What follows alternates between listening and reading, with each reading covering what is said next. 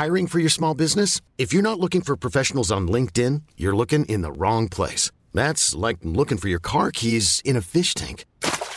LinkedIn helps you hire professionals you can't find anywhere else, even those who aren't actively searching for a new job but might be open to the perfect role. In a given month, over 70% of LinkedIn users don't even visit other leading job sites. So start looking in the right place. With LinkedIn, you can hire professionals like a professional. Post your free job on linkedin.com slash achieve today. Millions of people have lost weight with personalized plans from Noom. Like Evan, who can't stand salads and still lost 50 pounds. Salads generally for most people are the easy button, right? For me, that wasn't an option. I never really was a salad guy. That's just not who I am. But Noom worked for me. Get your personalized plan today at Noom.com. Real Noom user compensated to provide their story. In four weeks, the typical Noom user can expect to lose one to two pounds per week. Individual results may vary. Since 2013, Bombas has donated over 100 million socks, underwear, and t shirts to those facing homelessness. If we counted those on air, this ad would last over 1,157 days. But if we counted the time it takes to make a donation possible, it would take just a few clicks. Because every time you make a purchase, Bombas donates an item to someone who needs it. Go to bombas.com slash ACAST and use code ACAST for 20% off your first purchase. That's bombas.com slash ACAST, code ACAST.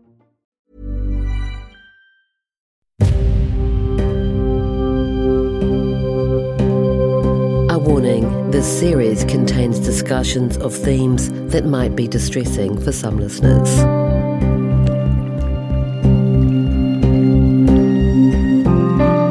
It's like a nightmare. Even living in Gore's like a nightmare. There's so many memories on that, you know. Close my eyes at night and I still see him, you know.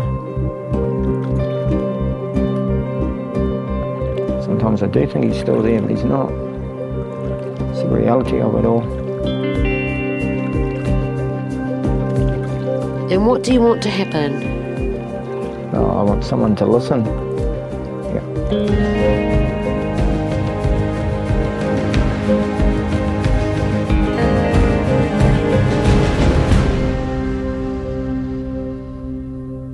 The Boy in the Water is a newsroom.co.nz production. Mysterious circumstances, improbable theories, a debacle of a police investigation, and a small town on edge. What really happened to little Lachie Jones? Kia ora, I'm Melanie Reid, Newsroom's investigations editor. Welcome to the fifth episode of our podcast, The Boy in the Water The Night Lachie Died.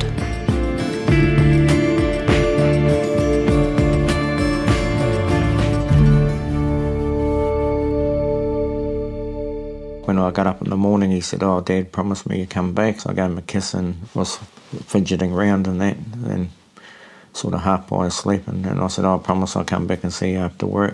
And this is Tuesday, the 29th of January 2019.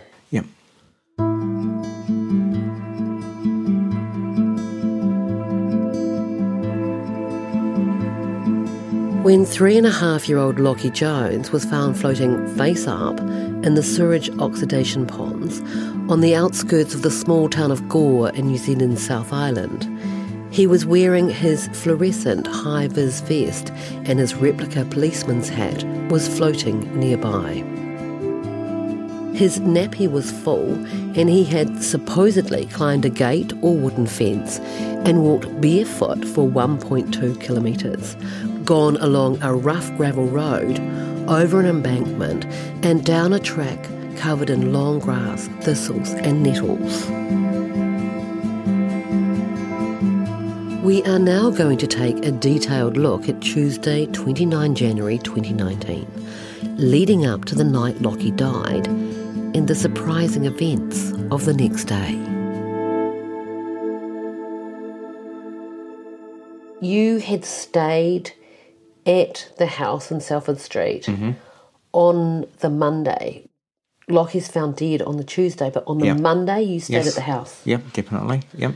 And what's going on now with you and Lachie's mother? Are you getting back together? Is there a reconciliation? Oh, we're definitely talking and that, and yeah, we're we get along good. I was visiting her at her work and all that, yeah. So at the house on the Monday night, what was going on with Lachie? What was happening there?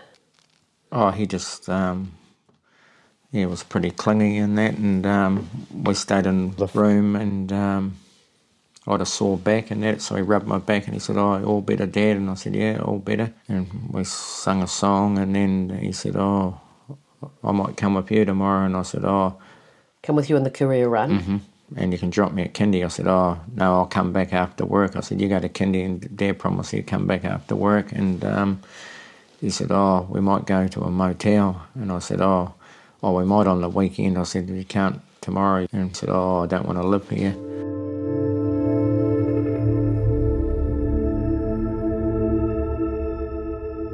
Paul says Lachie's 16 year old half brother, who lived at Salford Street with his mum and Lachie, was not happy at all about him being back at the house. He said that um, when I come back, he said, "Oh, oh, oh, what, what's that cunt doing here?" And um, his mum said, "Oh, he's got to um, see his son, so he's staying in the, the room and, and that." And he said, "Oh, he, he didn't want me back there." So um, she cooked him tea and took his tea to his room because he was playing the games, and that's when I heard him say that. And so, um, yeah, he obviously, for some reason, thought that uh, maybe I'm spending more time there.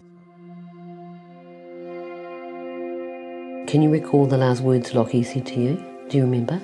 Oh, he said, "Oh, Dad promised me to come back," and I said, "Yeah, I'll, I'll come back after work and uh, see you before I go and get my hair cut." And uh, he was pretty upset, but um, I said, I promise I'll come back. So I said, You're going to have a good day at Kindy, and I'll see you when before I go back to Invercargill.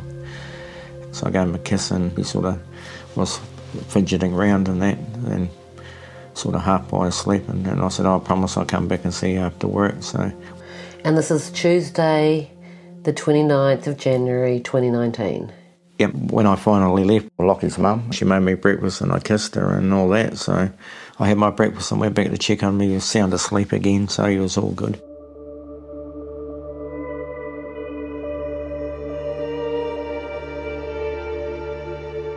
That was the last time Paul would see his little boy alive.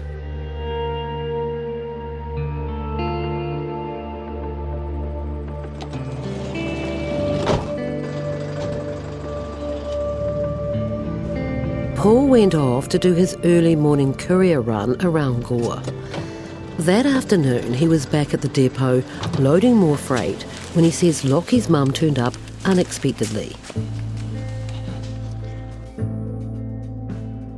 While she also worked part time in the courier depot, her short shifts consigning freight were always in the early evenings, never at the same time as when Paul was there. But on this day, Paul says she turned up in the afternoon. At four o'clock, she did, yep. Around four o'clock, yep, definitely. She parked way out the front on the gutter, and I was down by the desk because we had uh, some late freight that day. So I was talking to someone, I can't remember who it was, and uh, she came running in and uh, said, Oh, oh, Lachie hasn't been very well, and I picked him up from Kindy, and it's hot and that, so he's going to go home and have a sleep. So um, just go and get your hair cut, and uh, I'll get him to ring you. And I said, oh, oh okay.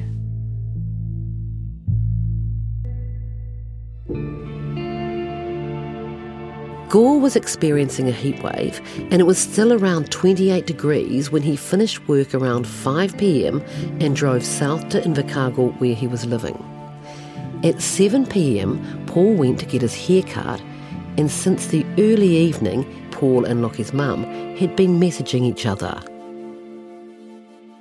So there's a series of texts. They're quite flirty mm-hmm. with each other. Here's the text exchange. 623. Mm-hmm. One of them says, um, how much does it cost for a haircut and a blowjob? Mm-hmm. That's what she's asking you. Mm-hmm you were talking about, you know, by 8.13, 8.40, you were talking about what motel to stay at in Dunedin in the weekend that's mm-hmm. coming up. So things were on track for a reconciliation. Can I put it that way? Definitely. Her last text to you was at 8.40. But the witness says that they sighted Lachie at 8.30. Mm-hmm. This witness, who we'll hear about in the next episode, believes they saw Lachie on the corner of the street leading to the ponds at about 8:30 p.m. Yet Lachie's mother says he didn't go missing until 9 p.m.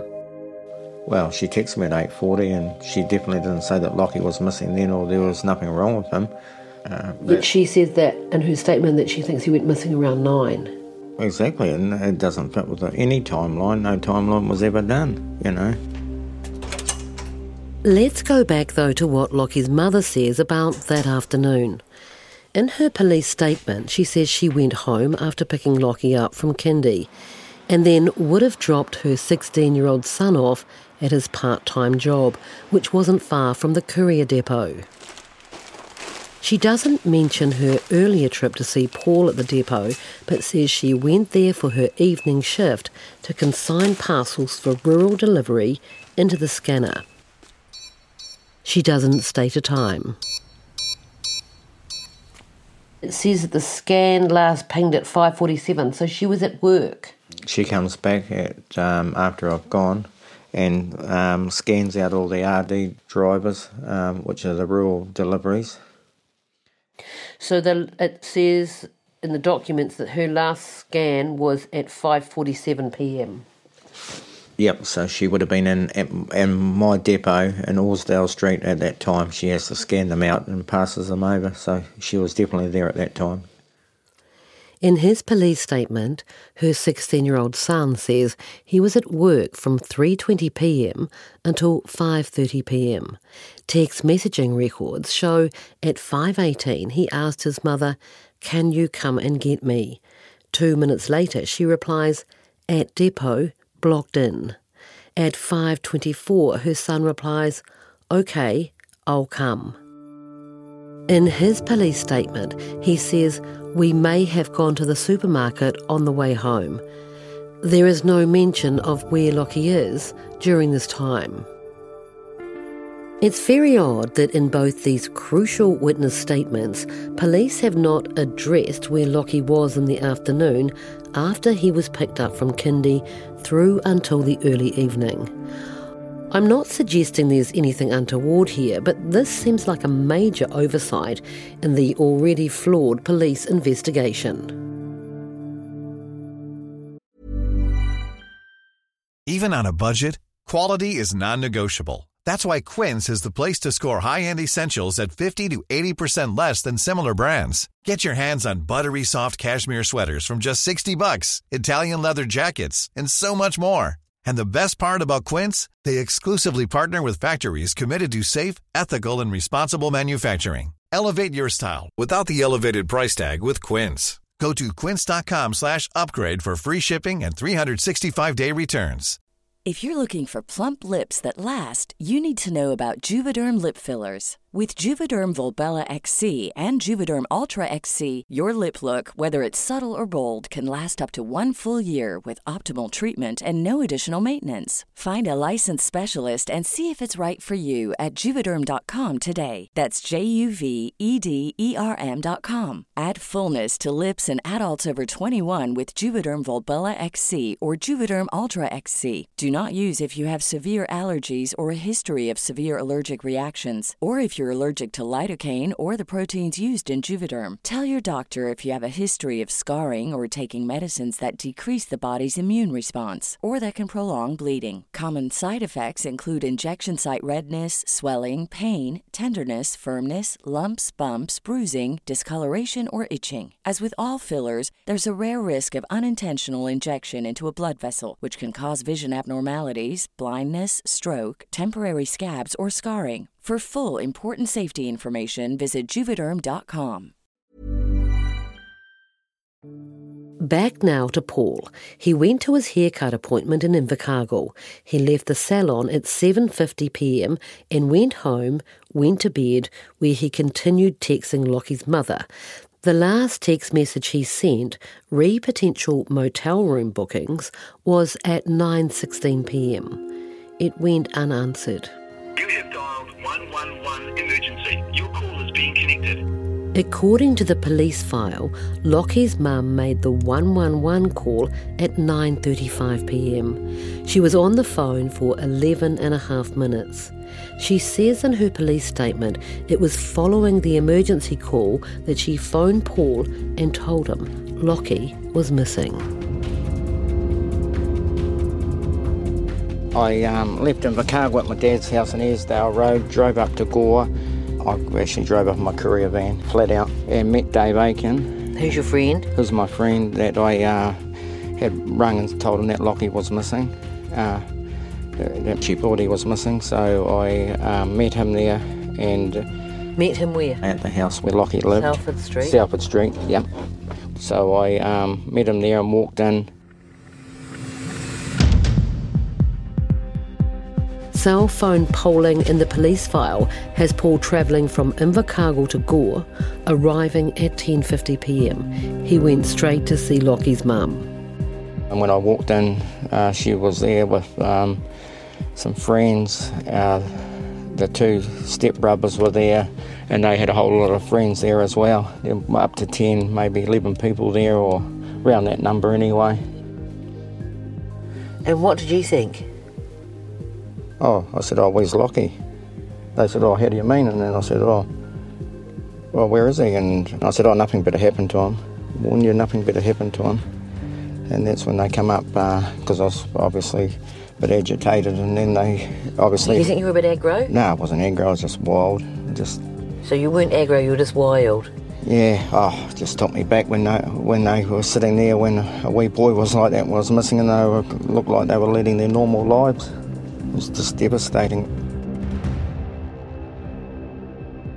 Then we jumped in the van, me and Dave, and we drove around all the showgrounds, all around the side streets, and um, way around past um, all the fields, and uh, looked over by the TNC, all around there, right down to Hyde Street. What's and the that. TNC? By the Gore Town and Country Club, there's a big car park and all that there, and we yeah went right down over to Hyde Street and kept driving around, but we never seen them.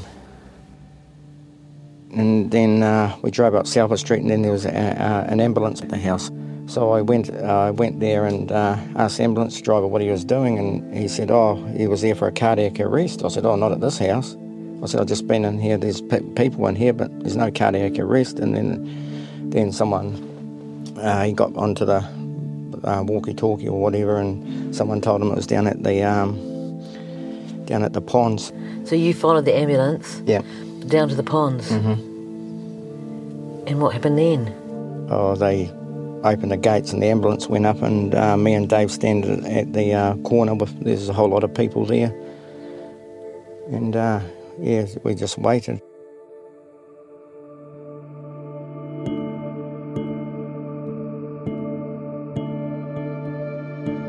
It was Constable Lachlan MacDonald, the dog handler, who located Lachie's body.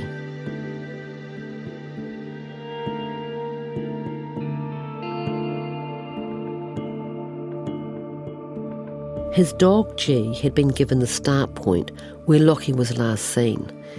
G couldn't find any scent around the lock gates into the oxidation ponds or around the perimeter of the first pond. The dog's body language suddenly changed 40 metres away from the west bank of the second pond.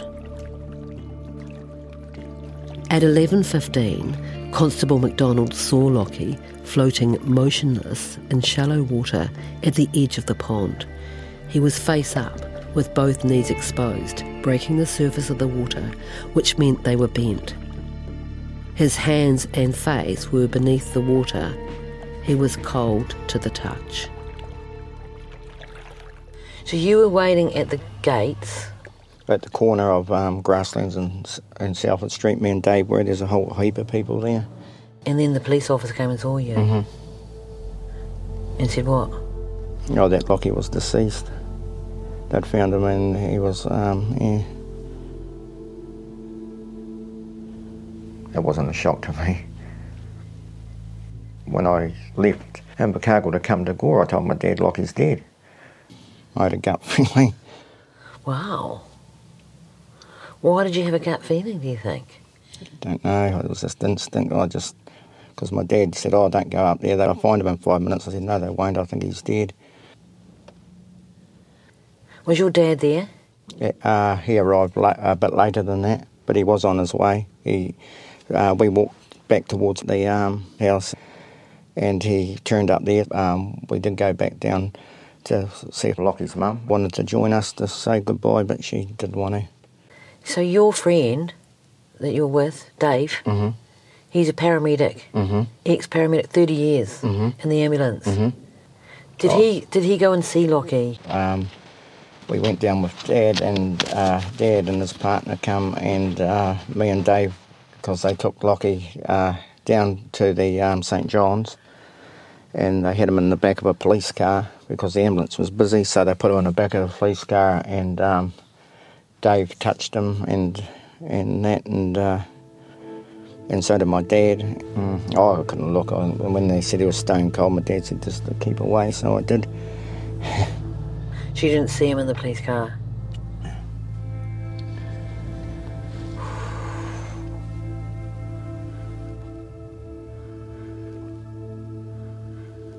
Well, I couldn't believe it. I couldn't believe it. Yeah, devastated, devastated. This is Paul's dad, Graham Jones. We got in the back of the police car and uh, gave him a cuddle, and he was frozen, absolutely frozen. Couldn't believe it, how cold he was.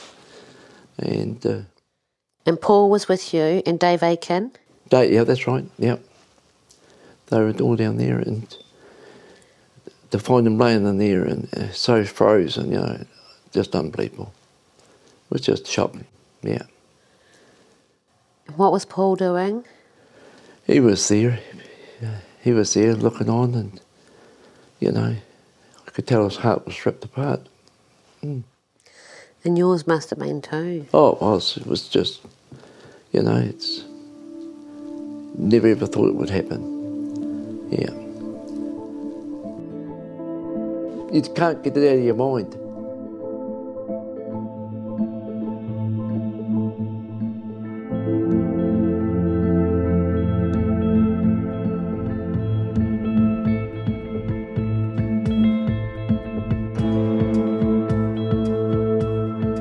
Well, thank you very much for seeing us Perfectly fine. and for the cup of tea out here in the countryside. As the mayor, what, what did you do Yeah. um, when you found out that Lachie had drowned? So I thought it was sort of incumbent on me to go and visit the family, given that it happened on, on our site. Uh, and big and brave, I waited till school had finished and Robin came with me. We're with Tracy Hicks, who was the mayor of Gore at the time, and his wife Robin, a schoolteacher. They went to see Lachie's mother the day after he was found. We took some flowers round. That's right, yes, we did too. Um, Is that the sort of thing that you do because you're from Gore? Well, it's a situation where it was really, really sad. And so I said, we just need to pop in, and as the mayor, we need to just go and see how they're going, and you know, if there was anything we could do. And so away we went. It's something that you, you, you've just got to do. Yeah. And and just for a bit of context, um, you know, I've taken quite a number of funerals over the years, uh, and been involved with families who are grieving, um, families that have had suicides, um, accidents, uh, all sorts of all manner of deaths that have um, been quite shocking, and and it was a, a bit of a bit of a shock to me in some ways that the scene at the house was different to what I'd experienced before. And what you expected? Um, yeah, yeah, I think it was. Yeah, there's certainly no obvious grief, and and there's not always obvious grief, and and I'm not sure what Robin's thoughts are, but that wasn't um, evident on that day. I, I just, I thought, I, from the beginning, I felt this is strange. If you walked into the room when we were there and didn't have any knowledge of what had happened the previous night, you wouldn't know that anything had happened. Mm. It worried me for a long time, and I don't know why I was worried. Coming up in the next episode, what does Lachie's mum say in her police statement? I walked out into the kitchen and looked out the kitchen window. I saw the yellow vest and thought that kid looked like Lachie. I went into the lounge and saw his program had finished on the TV. I realised it was Lachie running down the street. And the witness statements. If that's the policing in this country, we're fucked. Absolutely fucked because that's not policing. For more journalism that matters, including our award winning true crime series and podcast, Peter, Alice, The Crash Case, and Me, head to newsroom.co.nz or your favourite podcast app. If you like what you're hearing, please subscribe, rate, and review our series. It helps new listeners find us. You can also follow our social media pages by searching Melanie Reid Investigates. This series is written and produced by me, Melanie Reid, along with Bonnie Sumner and Judith Curran. It's edited by Paul Entercott. Original music by Age Pryor. You're listening to The Boy in the Water, public interest journalism funded through Aotearoa New Zealand on air.